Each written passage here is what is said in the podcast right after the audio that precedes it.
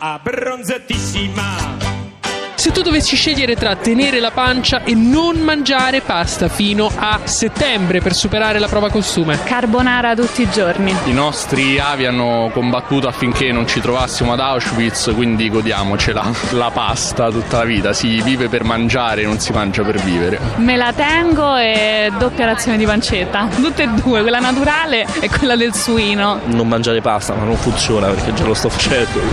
No, eh, non rinuncio alla pasta neanche per la prova costume. Cioè, tiri un po' sul respiro, trattieni un po' il respiro e via. Ovunque sei.